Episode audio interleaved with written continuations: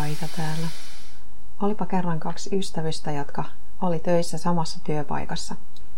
Siinä työpaikassa oli kollega, jonka kanssa nämä kaksi ystävystä teki usein töitä. Tämä kollega oli hyvin suorasanainen ja tiesi tarkkaan, että mitä haluaa ja tuli joskus sanoneeksi vähän liiankin suoraan ihmisille asioita. Yhtenä kesänä kävi niin, että nämä kolme kollegaa lähti yhdessä ruokatauolle. Oli tarvetta keskustella yhteisestä projektista töissä.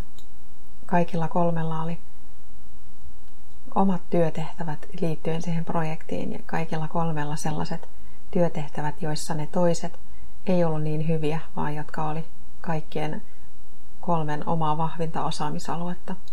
Kaikilla kolmella oli projektista sellainen olo, että on tehnyt niin hyvää työtä kuin ikinä, mitä ikinä pystyy tekemään.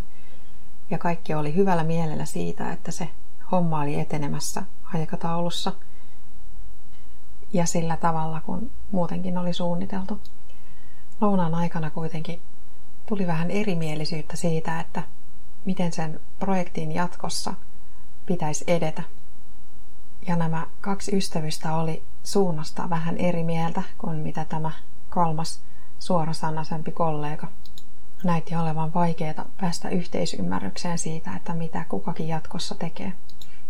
Keskustelu oli ehkä vähän kiivasta siinä ja tämä suorasanainen kollega tuli sanoneeksi näille kahdelle ystävykselle, että ei usko, että he pystyvät tämän projektin loppuun asti viemään, kun näköjään heidän osaaminen on puutteellista tässä näissä tehtävissä, mitkä pitäisi olla kullakin sitä omaa vahvaa aluetta.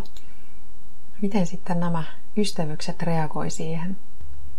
Toinen kuunteli sitä palautetta ja mietti mielessään, että hmm, ehkä tossa on jotain, mikä pitää paikkansa. Mitäköhän mä voisin asialle tehdä? Onko jotain, mitä mä voisin opetella, että meidän yhteistyö jatkuisi tästä yhtä hyvin kuin tähän asti on jatkunut, että kaikki on sujunut tosi hyvin. Toinen ystävyksistä taas mietti, että, että mitä oikeutta tolla toisella mukaan sanoa tolla tavalla, että mä teen työni niin hyvin kuin mä osaan, paremmin mä en voi, ja tuleekohan tästä sitten loppujen lopuksi tästä projektista valmista ikinä.